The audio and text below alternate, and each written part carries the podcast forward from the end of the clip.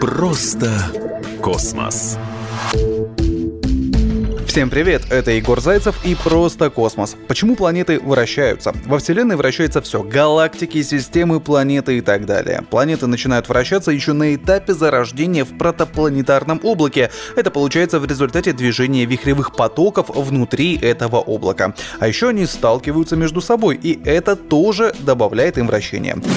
Представим себе сценарий, в котором Земля в результате глобальной катастрофы оказалась очень близко к Солнцу. В этом бы случае наша планета попала бы в гравитационный захват, что означало бы для нее медленную и верную смерть. Земля представляла бы из себя планету с лавовыми потоками.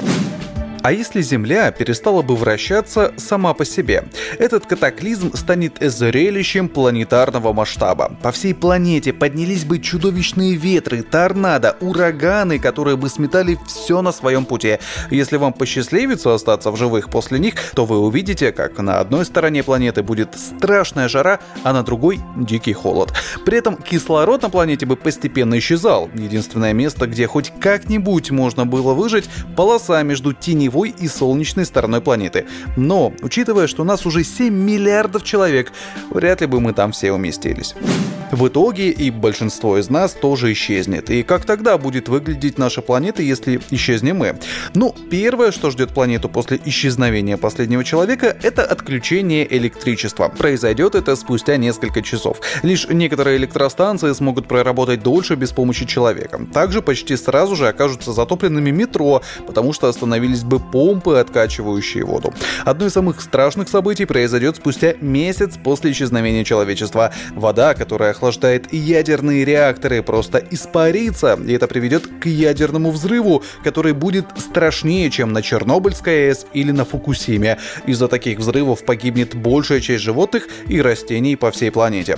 А вот объекты, которые вращаются вокруг Земли, такие как, например, спутники или телескопы, будут находиться там около года, после чего начнут входить в атмосферу Земли или, проще говоря, упадут. Спустя 25 лет растения начнут захватывать пространство и покроют примерно 3 четвертых всей территории Земли. В засушливых местностях города вовсе окажутся под тоннами песка.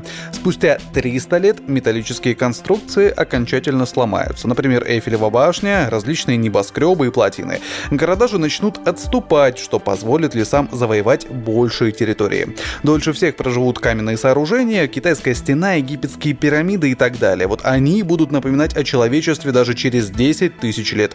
Но рекордсменами по живучести станут пластик и стекло, которые даже, вы только вдумайтесь, через 50 миллионов лет будут напоминать о человеческом пребывании на планете. Чтобы Земли исчез последний след, напоминающий о нас, понадобится еще где-то 50 миллионов лет.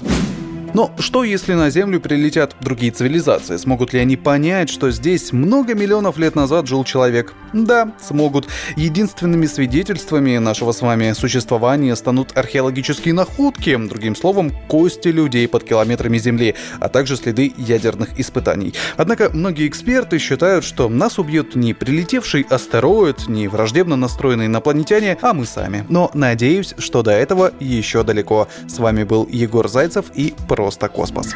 Просто космос.